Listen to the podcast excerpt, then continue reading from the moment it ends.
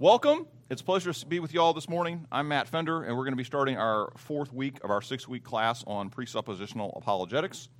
Let me uh, pray for us, and then we'll get started. Gracious Heavenly Father, thank you, Lord, for this day and this chance to gather together. We are grateful, Lord, to be able to gather together to study your word and how better to defend the faith. We ask that you'll help us to think your thoughts after you and to take every thought captive to the word of God. We pray also for the children who are being instructed this morning, uh, for those who are teaching them. We pray that each and every one of those children would grow to say that he never knew a day when he was not trusting in Christ for his salvation. And we ask these things in Jesus' name. Amen. Me. All right, so what I want to do this morning, um, you know, we've covered at this point pretty much the fundamentals of the system right? If you go back and look over the slides, which are on the internet, you'll um, you'll you'll sort of see that we've kind of given you the pieces. But I'm cognizant that this material is difficult to absorb and difficult to put into practice. So we're just going to keep kind of working our way through it. So what we're going to do this morning is we're going to spend um, somewhere about a third of the class just reviewing some material from last week, going back over it, getting it in our heads. And then we're going to do sort of a lab exercise. I have a series of, uh, of 20 tweets um, from various atheists and skeptics, and we're going to take them one at a time and talk about how to rebut uh, the proposition in question. Um, and hopefully, we can uh, that'll give us a good practical understanding of what we're going to be after. So, um, as we have said, apologetics um, is the art of defending the faith. It is frequently associated with evangelism, but of course, it's also helpful to believers, and that people tend to take encouragement from uh, from hearing it done and seeing you know, how, how our faith is consistent and rational and, um, and is the only reasonable way to think when, when, opposed to the secular materialism or the things of the world. Um, and this was, uh, I mentioned this guy, Sye-Ten Bruggencate or Bruggencate, I'm not sure how you say it, who's a very outspoken presuppositional apologist. And there's a, a, a there's tons of stuff on YouTube if you want to go watch him. But this is a quote from, from a video that I watched yesterday that I thought you might like. He says, We don't conclude God, we start with God. And we show them that if you don't start with God, your worldview is absurd. That's a, that's a great capsule summary of presuppositional apologetics.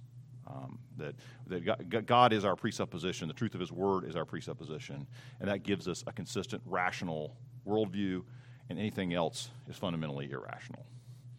So, first, authority of Scripture. We talked about this a couple weeks ago.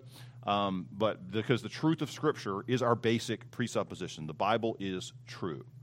And so, if you if you're if you're talking to someone who's a Christian, or you say you're a Christian, well, what is the the essence of Christianity? Right? It's you know Jesus died. You know, I'm a sinner, and Jesus died for my sins. If I have faith in Him, then I'll enjoy you know eternal life in the new heavens and the new earth. Um, the sort of capsule of the gospel. Well, how do you know Jesus died for your sins? How do you know? What's, what's the source of that knowledge? Well, ultimately, it's God's word, right? Whether, whether you heard it from a preacher or you read it in the Bible yourself, um, it, it's, the, it's the hearing of the gospel, the reading of the gospel, God's word being proclaimed to you is how you know and you're able to respond in faith. So it's necessarily the only way we really know that is because the Bible says so, right? How do we know he was raised from the dead? Because the Bible says so. So if I'm going to believe that and I'm going to ground my life in the basic propositions of the gospel, which I necessarily, if they're true, then they become the most important truths, you know, that there are. But if I'm going to believe that, then I have to accept the authority of Scripture, because it's the only way I could know. And once I accept the authority of Scripture, then I necessarily have to believe the whole Bible. Now, why is that? Why can't I just pick and choose? Why can't I say, well, yeah, I believe Jesus was raised from the dead, but I don't believe God created the world in six days because that didn't make any sense. Um, first of all, it seems a little odd. Like you're willing to accept that a man was raised, that, that, that, you know, God became man and was raised in the dead, but you're not willing to accept that God created the world. That doesn't make a ton of sense to me.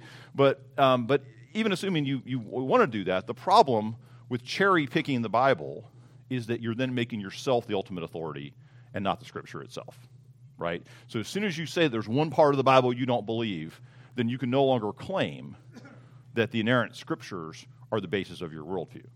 Right? You've now abandoned that move intellectually because now you're the supreme authority. Um, and how do I know the Bible's true? Because the witness of the Holy Spirit. So, at the, the core of doing presuppositional apologetics, it's about comparing worldviews, right? So we have to understand, first and foremost, what is each person's fundamental authority? What is your ultimate authority? What is that to which you, you know, take a priori, your basic presupposition? And for the Christian, as I've said to you many times in this class and will continue to say, your ultimate authority is the Word of God, it is the Bible. For most unbelievers, and I think would suggest for all unbelievers, it's ultimately himself. Either the Bible or it's yourself. And even if you appeal to some other transcendental authority, like you say, well, you know, gosh, I'm a Hindu and there's Hindu scriptures and I think those are the ultimate authority. Well, it's still ultimately yourself because in that case, the Holy Spirit did not, in fact, witness to you and tell you that it was true. It is your, it is your own, you know, brain that you're using to assert that that's true. Yes? So for the tape, the question is: even if we assume that the Bible is our ultimate authority, would I would I admit or agree with that there are different opinions about what the Bible is saying in certain places? Certainly. I mean, I, I think there are some of those discussions that are reasonable and there are some that are unreasonable. But if we're having a conversation about where we both say, yes, the scripture is inerrant in its original languages, we believe these words are true, but what do we do with this exact thing? That's a, that's a conversation that Christians can have, right? If we have, if we're having a conversation where one of us is saying, "Well, I'm going to resort to German higher criticism, and I'm going to suggest to you that the Book of Genesis isn't what it purports to be, but is rather five different texts that were edited together many years later by some people that were trying to achieve propaganda for national Israel," that, that that's not a conversation Christians can have because at that point you have you're no longer saying that the Scripture is inerrant. So that, so that that's to me is the key is the key distinction, right? If I if I crack a commentary to teach one of these classes and the guy starts talking about the, the different texts that were edited later, I'm like, okay, I'm putting that one away. That's not that's not helpful to me because that guy doesn't believe in the inerrancy of Scripture.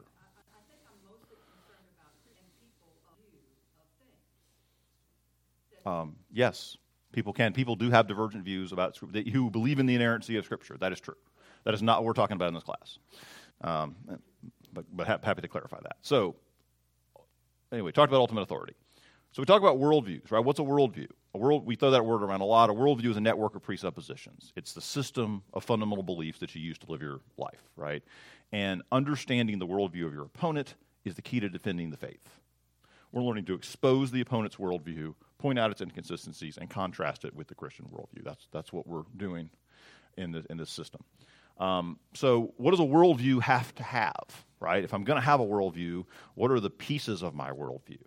Um, well, there's three basic areas of philosophy that you have to have, right? Whether you know these words or not, it's it, you, you, don't have a worldview if you don't have these three things. So for, the first is, is, is metaphysics, right? And we talked about metaphysics, the the big questions: origins, meaning of life, you know, who is man and what's his purpose? Um, epistemology, theory of knowledge, how do we know stuff? Can we know stuff? And then ethics is you know how should we act, how you know morality, ethics, rules of living, um, and in the Christian worldview we have answers to all these things if we believe that the scriptures are inerrant and true. It gives us answers, right? It gives us a robust metaphysics. It tells us that God, cre- where did the world come? Well, God created the world. Okay, easy. Solve that problem. Check. Um, what is, what's, the, what's the meaning of life? What are we supposed to do? We're supposed to glorify God and enjoy Him forever. Got that. Check. Where is history going? Right, what's, what's, where, where, where's, where's, what's the point of all this? Well, we got the answer to that too, right? We know that we're moving towards the eschaton, that Christ is going to return, and the world is going to end, and there's going to be a new heavens and a new earth and a judgment day. Okay, boom, there it is. Those are metaphysics. All the big questions that all these philosophers would love to know the answers to. You got them. It's in the Bible. Easy. Um, epistemology, right? This is, this is probably the most esoteric of these concepts, which is how can we know anything? How you know do we how do, can we sit there and just sort of navel gaze? Are we trapped in the matrix? Um, can we rely on our senses? And the answer is yes, we can because God created us. And we know it because the Bible is true and the Holy Spirit is revealed to us. So, yes, we really exist. This is not a dream. Um, the things that you observe with your senses are actually true and can be relied upon. Your reason can be is reliable and can be relied upon. And without that foundation, you don't have a basis for knowing any of those things. And this is one of the key, key things we use in presuppositional apologetics. We can gain knowledge about the world, right? We can use, in fact, we can in fact use the scientific method. Why? Because we can rely upon our reason and our senses. The scientific method wouldn't do us any good if we didn't have those pieces to start with, right? It only works if you have inputs and the ability to make observations. Um, and then finally, Christianity, of course, gives us a comprehensive system of ethics because the Bible is true, God's moral law, it's binding on all people at all times. And, you know, it's, uh, we got lots of people have done a lot of writing, including in the larger catechism, about what to do with the law and the ethical implications of it. And there's you know much else has been written, but because we have a basis in the Bible for God's law, we can then have a robust system of ethics and morality because we can appeal to that authority. Um, so, in contrast, secular materialism, which is where we mostly find ourselves contending with in our time and place and culture, it lacks a robust metaphysics right? If you talk to someone who's a materialist, who denies God, denies anything, denies the transcendental completely, then there is no answer to the meaning of life other than whatever you say it is. Right? This is kind of where Nietzsche ended up, right? Was you have to create your own meaning because once you take away God, then you don't get to keep the things of God and there there just isn't any meaning. And that's, and that's that's why you see some of these sort of existentialists end up committing suicide because they ultimately can't deal with the reality that there is no meaning to life. But so that, that's, that's probably the, the biggest hole in secular materialism is an utter lack of metaphysics. No, no, no idea about origins, no idea about meaning, no idea about where history is going. If you talk to a Marxist, um, he'll tell you that you know history is moving in this dialectic direction towards you know the state's going to wither away and blah blah blah blah blah. Okay, well, why? You just said that. What's your authority for it, right?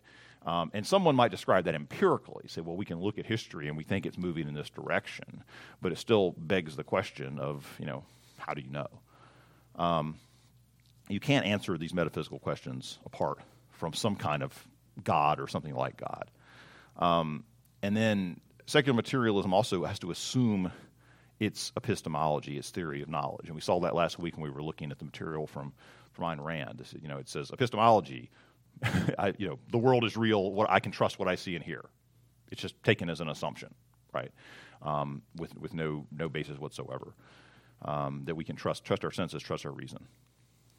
Um, and then finally, ethics, and this is one of the things we're focused on a lot in this class, and that is absent some something like God, some kind of transcendental authority. All ethics and morality are necessarily matters of opinion right? That I, if, if you know, I, I think it's, you know, wrong to murder people, and you say it's okay to murder people, unless one of us can appeal to something outside ourselves, then we're just talking at each other. There's, there's, it's, just, it's, just, it's just an opinion. It's I like apple pie and you like blueberry. Um, and so this is, a, this is a serious problem for the materialist, for the atheist, that there's really no answer to. And the answer is do the, does someone who is a materialist actually walk around thinking that there's no morality? Well, no. In fact, you know, he does in fact have ethics and morality because they're, they're written on his heart as part of the law of God because he's trading on the borrowed currency of the world around him. That he's grown up in a society which is founded essentially on biblical morality, right? And we're going to look at that a little more in, in a little bit. Um, in terms of meaning, one of the things you'll hear a lot, and probably I would say the dominant assumption of our culture, is that the, pur- the, the purpose of life is to be happy. That's, that's the point. You just need to do whatever makes you happy, you know. And the problem with that, of course, is that, well, what is happiness? What, that requires some definition of meaning, some definition of fulfillment. And if you've lived very long and watched the lives of others, you'll see that people who are chasing their own happiness is a lot like dog, a dog chasing its own tail because it's an ever shifting concept. And absent some concrete foundation, um, it leads to misery. So remember, of course, that the Christian worldview has its presuppositions too, but ours are consistent, and our most basic presupposition is that the Bible is true. We should freely admit that, right? If somebody says to you, "Well, I, how do you know the Bible is true?" I don't believe the Bible is true. So, yes, sir, I agree. You don't. I understand you don't believe the Bible is true, and I, and I, it is absolutely my basic assumption. But I think you'll agree with me that once I agree that the Bible is true, the rest of my worldview then makes sense. Let's talk about your worldview and what it's based on. And the answer is almost always nothing. So that brings us to the transcendental argument for God, or TAG. Um, and this is kind of like the big deal of presuppositional apologetics, how to do the transcendental argument for God. And you should all be able to do this by the end of this class. We're going to do it a bunch today. Um, and it's very, it's very easy to do.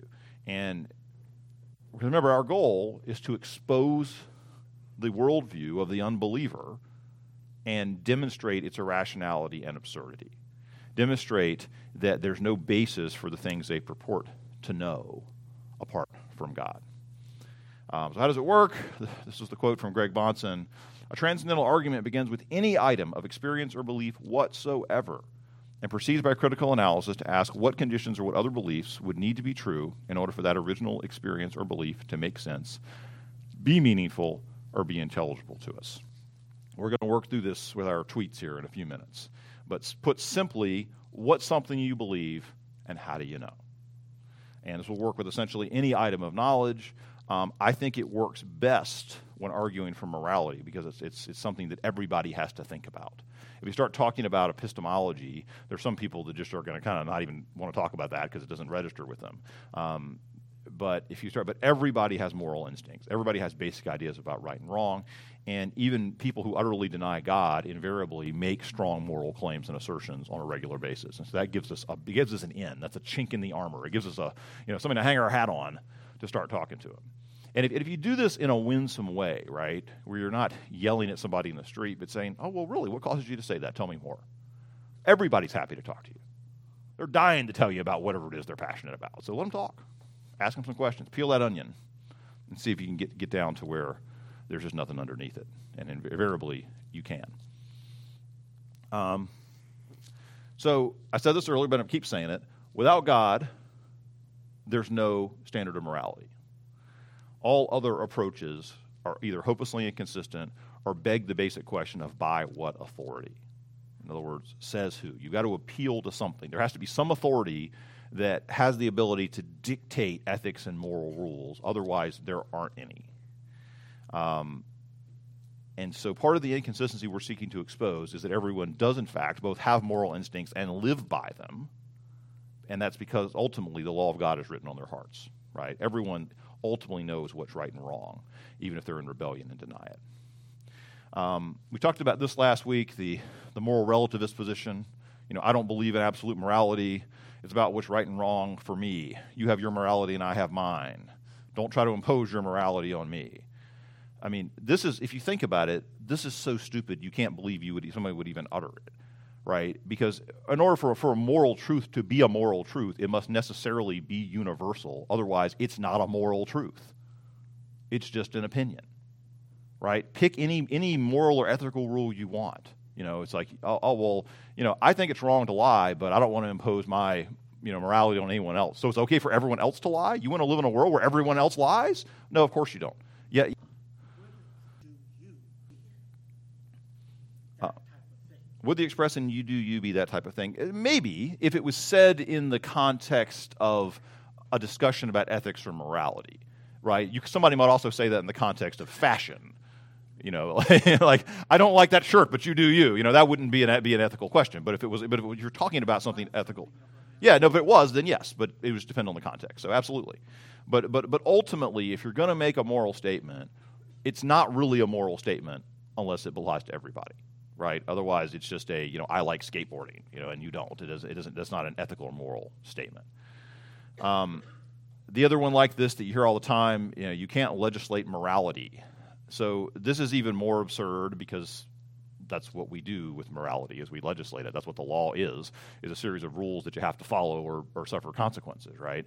And, you know, we have laws against, you know, murder and, you know, theft and sexual assault and all, all sorts of stuff. And those are necessarily moral maxims given the force of law. So the person saying this invariably means something along the lines of, well, you know, I, what I really what I don't want you to do is pass a law to keep me from doing something that I want to do right? It doesn't, it doesn't, it doesn't mean that I don't want there to be any moral laws at all. I just, there's some particular thing I want to do, usually some kind of deviant sexual behavior that, um, that I think shouldn't be banned. So that's just really kind of silly. And, and the way to approach that is just to ask some questions. Oh, you shouldn't legislate morality? Well, should there be laws against theft? What if I want to steal your car right now? Would that be all right? Should that be illegal? It, it's fairly easy to, to deal with. Okay, covered this slide you know, that ultimately, when arguing about morality, find something they believe, ask them what the basis for it is, keep drilling down. And perhaps, I got some questions about this last week on this, this matter of, you know, well, gosh, if I want to find common ground to talk about why I, because, you know, maybe the moral belief being asserted is something you agree with. Maybe it's not but maybe it is. Maybe it's some something, some environmentalism or something like that. We say, oh gosh, well, you know, we need to clean up the river and not have the river be polluted Well, oh gosh, you know, I, I agree with that. We shouldn't pollute the river. In which case, you can sort of go to the Dominion mandate in Genesis and say, well, I've got a basis for believing that, what you're believing. But, but you don't have to do it that way because they might be saying something that is just wrong, right? And so the example here on the next slide, you know, um, and I think I found this on the internet somewhere laws that prohibit gender affirming care for children are immoral. All right, well, there's a lot to unpack in that statement, but ultimately, it's a moral maxim, right? It's, it's, it's well, okay. Well, I'm not, so I'm not going to try to join that argument, right? Because I don't, don't agree with it. So what I'm going to say instead is something like, well, what led you to that conclusion? Or you say it's immoral. What moral rule does that transgress? And maybe you'll get something back like, well, you know, self determination and defining your own concept of meaning is the most basic human right. You know, someone might say something like that. And okay, well, well, why? What's your authority for that? Where is that written down, and why should we all live by that principle? Crickets, you know. Um, but but but but listen, you know, respond. Have a real, like, sincere conversation because you're not to you're not to make any ground with anybody if you don't really listen to them. And that's a mistake I see a lot of people make in apologetics conversations. Is I just want to shout at you about the truth, and I'm not going to really listen to you right? Well, nobody, you're not going to get a hearing if you don't listen first. And part of what's so powerful about this method is you're going to really listen and then respond with just a few simple questions, which is which ultimately, how do you know what led you to believe that? Just keep peeling that onion, and you're going to get down to the fact that there's nothing in the middle. Um, as I said before, never forget without transcendental authority, all moral statements are matters of opinion. Okay. We've been through that. New thing this week. I haven't covered this in this class yet, although I've done, I've done it in other versions of it. Proverbs 26, verses 4 and 5. Answer not a fool according to his folly, lest you be like him yourself. Answer a fool according to his folly, lest he be wise in his own eyes. Um, on its face, this always seems sort of troubling. Say, well, wait, do I answer him according to his folly or not? What am I supposed to do? Um, but upon reflection, this is one of these sort of like key texts for, for what we're seeking to do, right? So I'm not going to answer the fool according to his folly, and that I'm not going to assume that his presuppositions are true, right? I'm not going to start having a conversation by assuming not God right? That would be un- incredibly unwise. The fear of the Lord is the beginning of wisdom. I can't know anything if I don't know that, so I'm not going to do that. But what I am going to do is I am going to give an answer, right? I'm going to respond to the folly, right? Lest he be wise in his own eyes. And we're going we're to see some great examples of this here as we're about to delve into our practical exercise. So let's start. I seem to have lost my projector. Hopefully, it'll come back. Did not like that slide, apparently.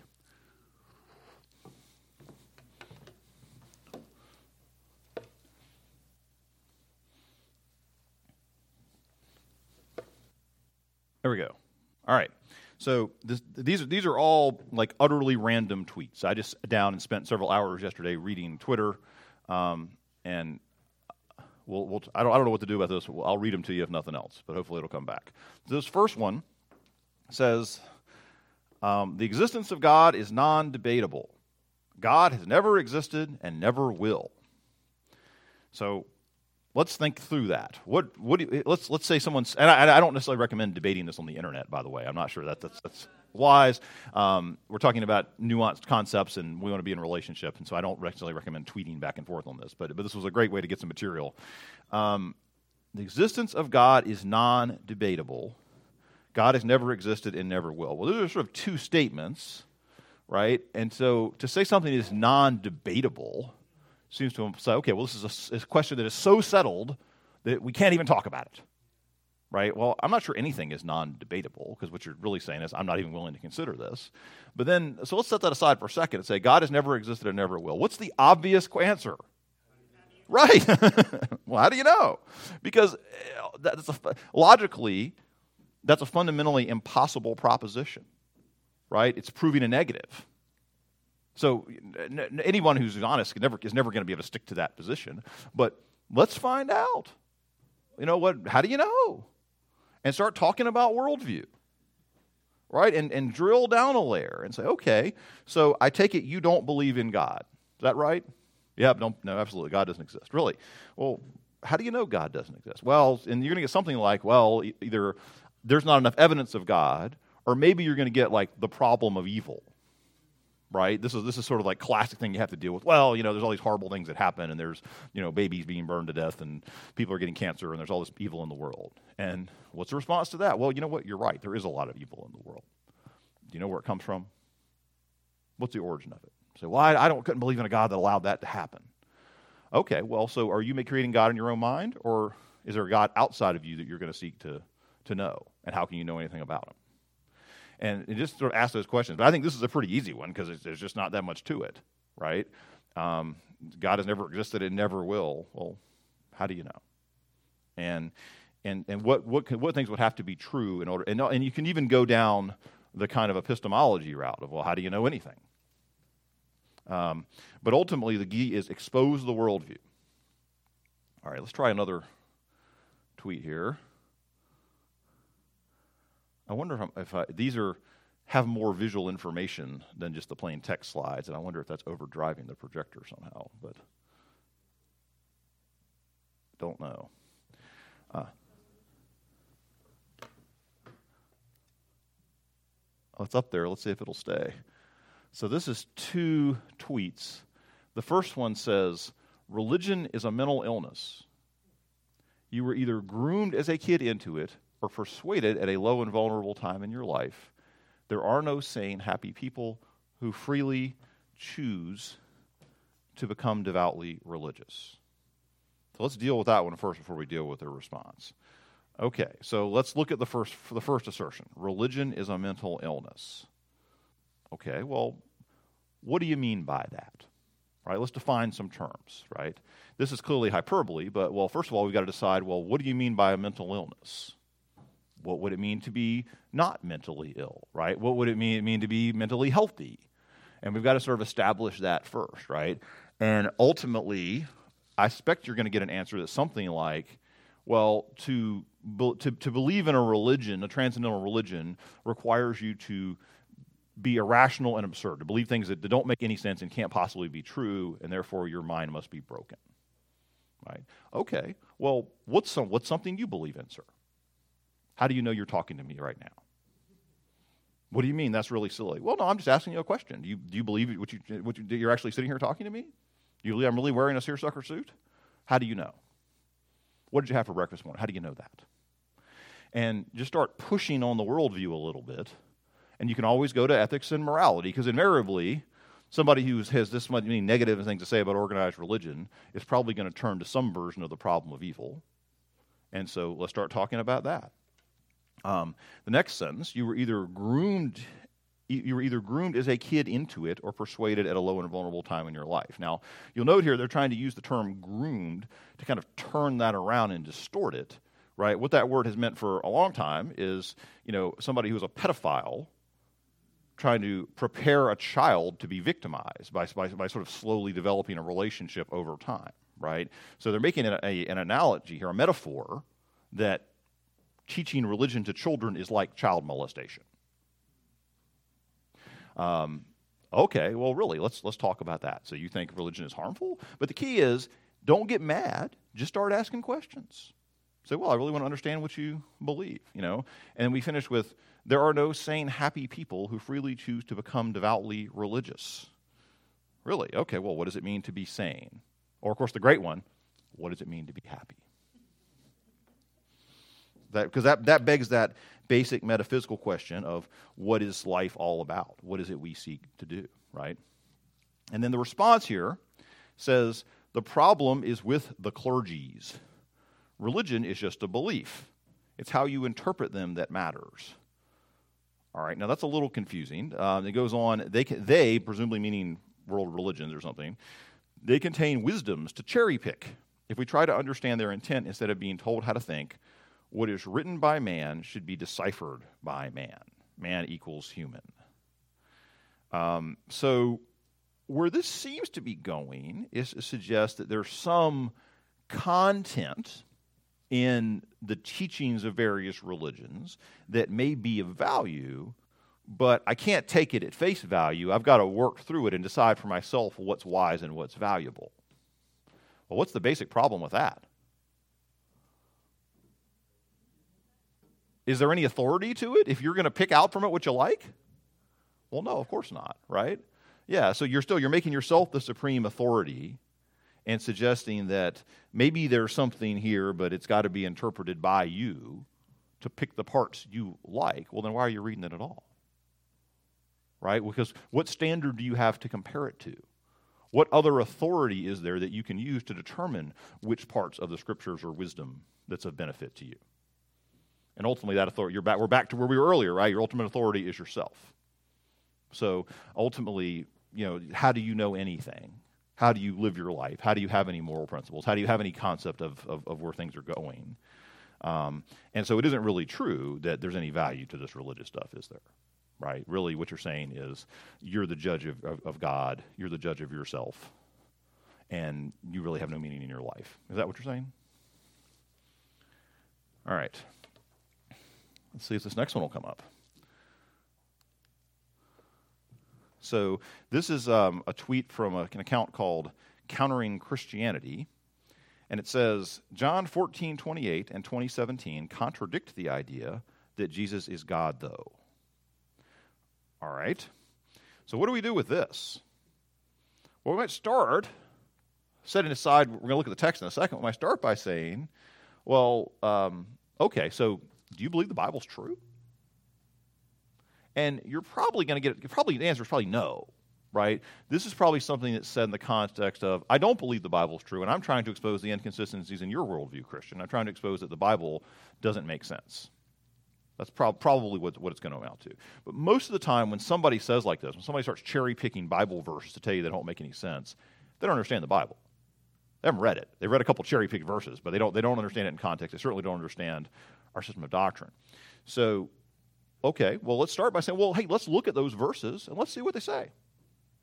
Boom. John 14, 28.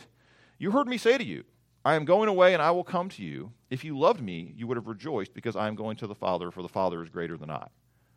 Okay, so this is, this is you know, words of Jesus. And we have a skeptic who's arguing that this, this language stands for the proposition that Jesus isn't God. Well, it certainly draws a distinction between Jesus and the Father it says, The Father is greater than I, and I'm going to the Father.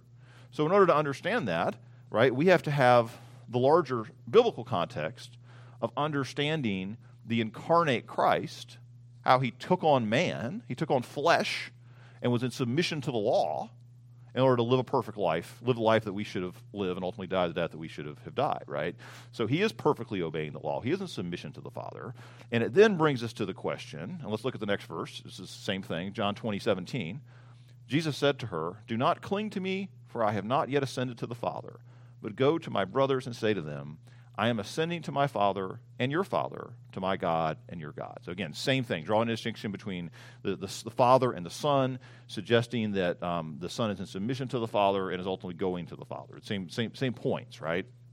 And so, if we're going to answer this well, and again, we can always just ask the questions and turn around and say, well, what's your review? What do you believe? I know you don't like the Bible, right? That's, that's a move that's always available to you as a presuppositionalist in apologetics, is go on offense. But we should have some ability to defend our faith, right? To actually know our doctrine and give an answer to this, because this is, this is a legitimate question somebody might have, right? And so, what do we need to know? Well, we need to know that in the economy of salvation, the Son did become subordinate to the Father. Now, I am not saying, and don't anybody I say I said, that the Son is in eternal submission to the Father in an ontological sense. There are people who say that. That would be wrong. Um, not saying that. But in the economy of salvation, for purposes of saving the world, the eternal second person of the Trinity did become subservient to the Father. He did take on flesh, he did perfectly obey the law. And so that doesn't mean he's not God. It means that in the, in the, in the Trinitarian relation, he, you know, took on flesh and came to earth. So you want to be able to say something about that. And if somebody like sort of pins you on something like that and you don't know what to say, be humble. So, you know, that's a great question. And I don't possibly understand everything about every point of Christian doctrine because we have 2,000 years of it. Let's, let's, let's agree to talk again. And I'm going to go back and talk with my, my pastor, one of my elders, and, and be, love to continue this conversation. Don't ever hesitate to do that, right? Be humble. All right, so this one Um, another, another random tweet. We know that Jesus Christ was a fictional character created by the Council of Nicaea in the year 325 AD and modeled after Julius Caesar to pacify the poor in the Roman Empire. I love this. There, there's just gold on Twitter, by the way. Um, and if, you're, if, you're, trying to do this, like this is awesome. Like I was like, oh yeah, I'm using that one. Um, I might start by saying, oh, I, I, know you call it 325 AD. So are you acknowledging the lordship of Jesus? Um, but that might be a little smart and maybe not the best thing to say. But but okay, you all know what to say to this. How do you know? Right? you, are making an assertion that Christ is a fictional character created by the Council of Nicaea. Well, have you made a great study of the Council of Nicaea? What resources do you have? Uh, there, apparently, lots of people say lots of things about the Council of Nicaea. Um, they, they, did, in fact, give us the Nicene Creed, which tells us some things about Christ. But you know, how do you know? You're asserting that Jesus didn't exist? Well, how do you know that? You know, were you there? Um, you, were, did you bear witness to these things personally? Did you were you there when somebody when a bunch of guys had a conversation and said, "Oh, well, you know, let's let's invent a character and call him Jesus"? No, um, this is just a bald assertion, right? So so you might say, okay, well, tell me, you know, how, why you think you know that, and then and, and you can, and then once you sort of get past that politely, and don't be defensive, just ask the questions, then just start pivoting. So okay, well, tell me about your worldview. It seems like you don't believe Christianity is true. What do you believe? And how do you know? And tell me how that makes sense. Tell me how that lets you live your life. And just peel that onion, right? You can, this, the thing is, this, this move works with anybody because they all want to tell you what they believe. So just ask them and be gentle because this is brutal and devastating if done correctly. Yes, Paul? I, I, I, saw that, but I looked at some of his other tweets, and it didn't sound like he was a consistent Muslim either. He sounded like he was a skeptic. Uh, I spent way too much time on this yesterday. Like, all right. So this next one, and again, we're apparently overdriving the graphics in our projector, but it's got a picture at the top of um, like this sort of human-like figure suspended in a pentagram in the air. It's people conducting some kind of ritual under it, and it says, "People don't need to be saved or rescued." People need knowledge of their own power and how to access it. So this is like some, some kind of pagan sort of thing going on here, right? And say, okay, let's take those statements one at a time. If this person were sitting in front of you, and you say, okay, well, you say people don't need to be saved or rescued. Um, do you believe in God? Well, no, I believe in the goddess. I worship the earth, or whatever. Whatever. Going to say, okay, well, does does this transcendental authority that you're appealing to the, the goddess of the earth have, you know, a moral law? Are there universal moral principles that are dictated by that moral authority? And if so, how can you know them? Do they apply to everybody at all times? And how do you know? Just keep asking the question. You'll get there, right? Um, people need knowledge of their own power and how to access it. Well, okay, so do you think that there's you know some untapped spiritual power inherent in people? Why do you think that? Do you know how to access it? How does that work? How do you know? Just, just be polite. Ask the questions. Yes.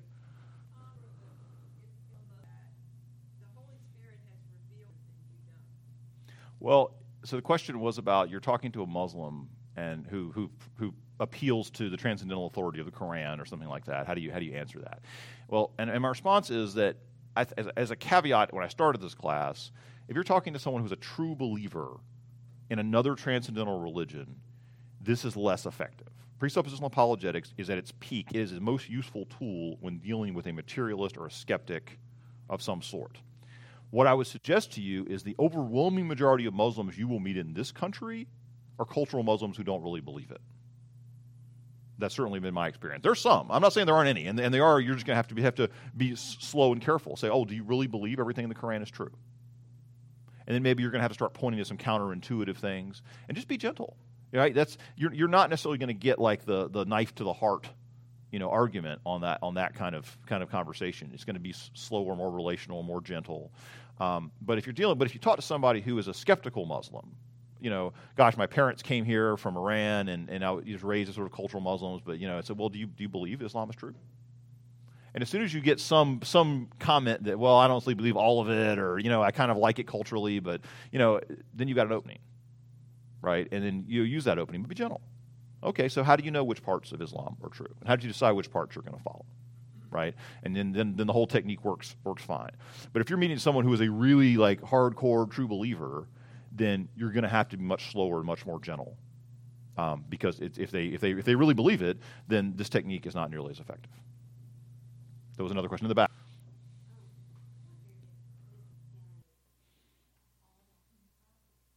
So the question from Mrs. Bullock is: Do I think um, that guilt? What, what role do guilt and shame and people's inherent you know moral sense have? And the answer is: I think I've said several times in the class that I think that that's very important because ultimately the law of God is written on everyone's heart, right?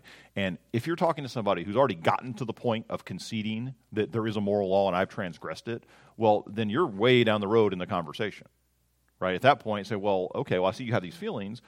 How do you know? What is the moral law? What are those rules and where do they come from? And how do you think you're going to deal with it? At that point, you're close to being able to present the gospel at that point, right? But if we back up from that and we're dealing with somebody who says all morality is relative, you know, you have no basis to judge me or something like that, well, we're going to have to do some work to get to the point that you're talking about. But we're always going to keep in the back of our mind that everybody knows God exists. Everybody God knows is real. Everybody has a conscience. Everybody has a law of God written in their heart. And we're going to, we're going to try to expose that that, but, but, but you're not, most people aren't already at that point. If somebody's at that very tender point you describe, well, then you can then very gently take the final couple of moves. So, good question.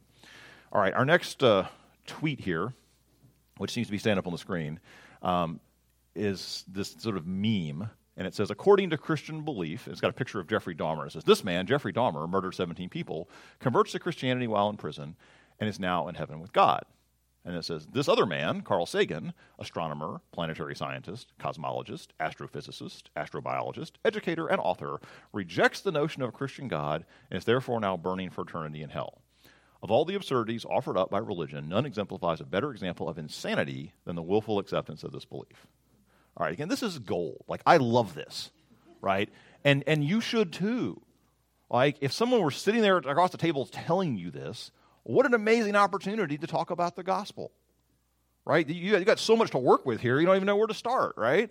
Um, and, and, the first thing is, is you're making a comparison between murderer Jeffrey Dahmer and scientist Carl Sagan, right? And so the first thing we have to establish is so you seem to be suggesting, sir, that Dahmer is a deeply immoral person and Sagan is a deeply moral person right? And that there should be different eternal consequences for the two of them. Well, first of all, do you even believe in eternal consequences? the answer is probably no.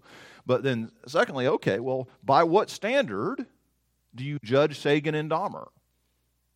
By what standard do you say that one is good and the other is bad? What is the good, sir? And, you know, you're going to get something, right? It's going to, and, and if it's an appeal to biblical authority, because he might say, Well, I'm not talking about me, we're talking about you. And your Bible says, Oh, okay, well, we're happy to talk to you about that. But first, I want to understand um, what you believe is right and wrong and by what standard you make this comparison. And then we go right down the arguing for morality route, right? But ultimately, what's the answer to this according to Christianity? Somebody tell me. Yes, what? No, it is true, but why is it true? Why is it true that, that, it's, that it's just? Is it just for Sagan to go to hell? And, and uh, I have no idea if Jeffrey Dahmer truly repented. I don't know. But why do they need to turn to God? Why did Sagan need to turn to God? Because he's a sinner. That's, the, that's the point. In other words, he's a sinner. Dahmer's a sinner. And Dahmer may be a worse sinner, right? We can say he, you know, he did worse stuff than Sagan did. I don't know, but let's, let's, let's assume that's true. Then, but, but both of them have transgressed the law of God, and both of them deserve eternal punishment, but for the grace of Christ. And how do we know? Well, we have to have a moral standard to compare that to, and that is the holy law of God. And so that's why the first part of this conversation with this, with this individual has to be by what standard? What is morality? What is the good? All right.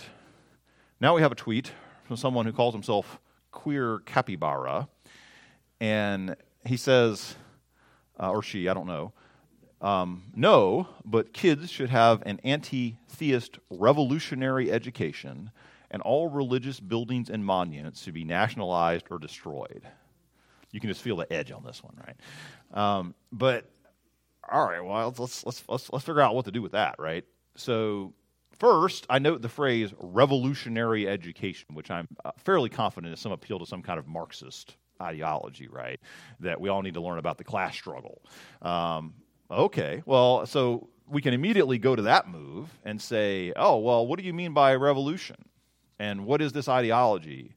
And why do you believe that? What led you to that conclusion?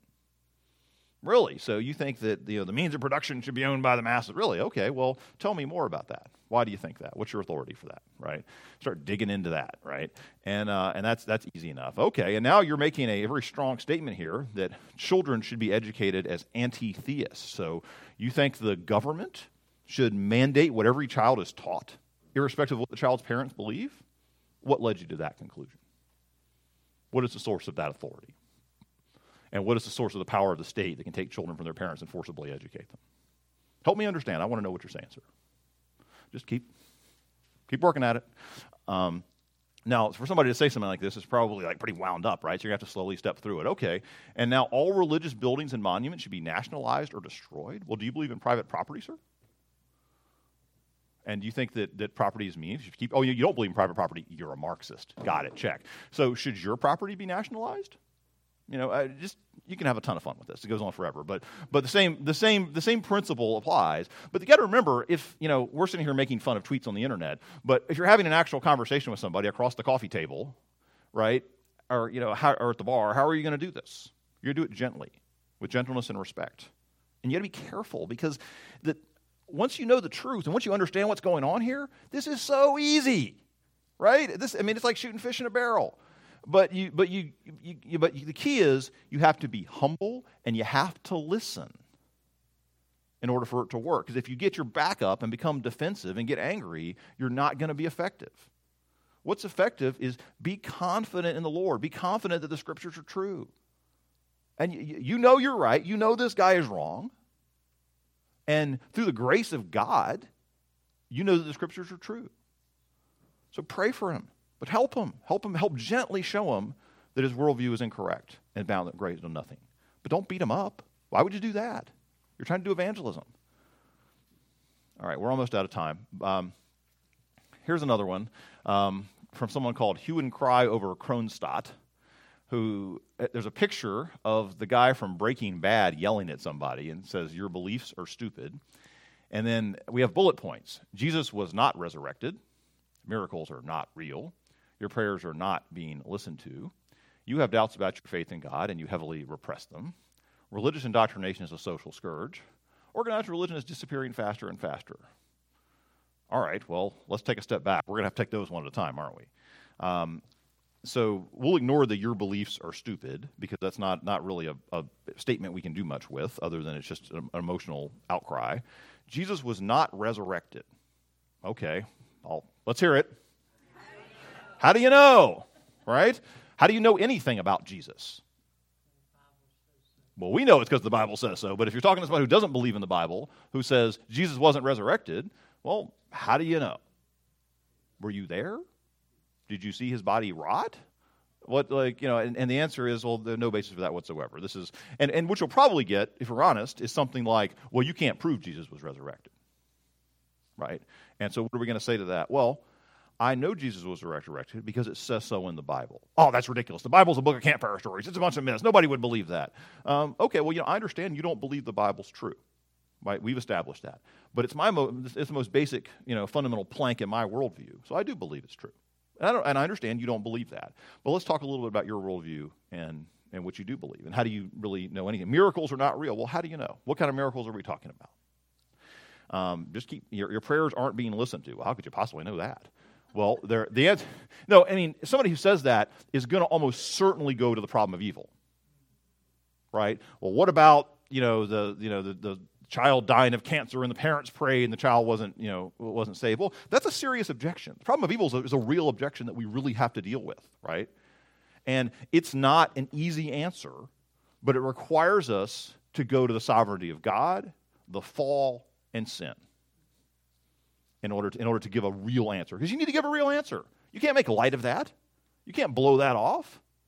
You've got to say, yes, God created the world, and yes, it became corrupted by man through sin. And the effects of that are spread throughout the world. But the good news is that God has a plan for fixing it and it's all going to be right at the end, right? Paul, you had a, you had a question? Um, I'm not planning to, but I haven't planned the last two classes yet, so we'll see. Um, all right, we're running out of time. Let's let's do a couple more. Um, so here's a meme that says the story of Passover, and it's got a picture of a guy wearing like a robe and a you know Arabic headdress, painting something red on the door, the, the sort of top post over his door, and it says, "Where where an all-knowing God needed help to kill the right babies." The end. The story of Passover. Um, all right, so this, this is the sorry my picture is gone off the screen, but this is another one we want to respond to. Say, oh well, what do you what do you mean by that? Say, oh well, you know, I, am familiar with the story of Passover in the Bible, and um, it doesn't make any sense. Why would God need people to mark their houses in order to know which babies not to kill? All right, well, hey, great. You just you just set set up the volleyball for me. That's fabulous. Well, why don't we talk about the Passover, right, and what that was really about, right? And if we and if we study it and we look at it in the in context, what we learn is, you know, it's not that God didn't know which families were believing households. It's that it was an act of faith for people to comply with His law and to mark and to mark their doorpost. Right? We know that the Passover is in fact, you know, an Old Testament sacrament, right? That, that that's given. It's part of how God's people worshipped Him and enjoyed sanctification. And so, no, it's not that God didn't know. It's that He He He credits to righteous credits as righteousness those who have faith, just like he did for Abraham. And so to paint the blood of that lamb on your doorpost is an expression of your faith, and it is through that faith that that we are saved. Um, God, sorry, for, sorry for the problems with the projector. Okay, another tweet from someone whose Twitter handle is Future Peace 411, and it says, um, that religion and specifically the Abrahamic religions are cons? Question mark. Yes, it's called logic. uh, no, but again, this is this is somebody really saying this, right? And so, what are we going to say? Really? Okay, so I take it from your tweet that you don't believe any of the Abrahamic religions are true. And in fact, you think they're being used for some kind of means of social control that somebody's getting power or money or something out of it. Is that was that what you what you believe? Well, why do you believe that? Well, I told you, logic. Oh, okay. Well, so, you know, logic is a mathematical system where we take premises and arguments and build them and reach conclusions. Um, what is your logical argument for why the Abrahamic religions aren't true? And, you know, the move that you're then going to get is something about, well, they're inconsistent, or, well, you know, there's no, no evidence. Okay, well, how do you know that? And of course, when someone mentions logic, what should, your, what should be going off in your brain? Flashing red light, really? Really? So you believe you can trust your reason? Why? Um, that's, all, that's always available to you. Um, I got to stop, but we'll do this last one. This is a tweet from someone called Stephen parentheses Q parentheses he slash him. Um, and it says Gospels, anonymous. Tacitus, hearsay. Josephus, forgery. There is no evidence that Jesus, either biblical or historical, was ever a real person. Um, all right, so we're again same deal here. First of all, all right, so you say the Gospels are anonymous. So I take it by that you mean you don't think they're reliable, right? So you don't believe the Bible's true. Is that right? I mean, first of all, you say they're anonymous. They all have like a nominal author. So does that I take it you, you, you, you, don't, you deny that, right? You say that, you know, Luke didn't write the book of Luke. Matthew didn't write the book of Matthew. Is that right? Um, well, no, I don't think that. Okay. Well, then Tacitus is a Roman, um, contemporary Roman historian. Josephus was the leader of a Jewish revolt who later went over to the other side and wrote some books, um, all, all, contemporary uh, history. And so you don't think those are true either, right? Okay. Well, are there any contemporary sources you think are true? And if so, how do you know they're true?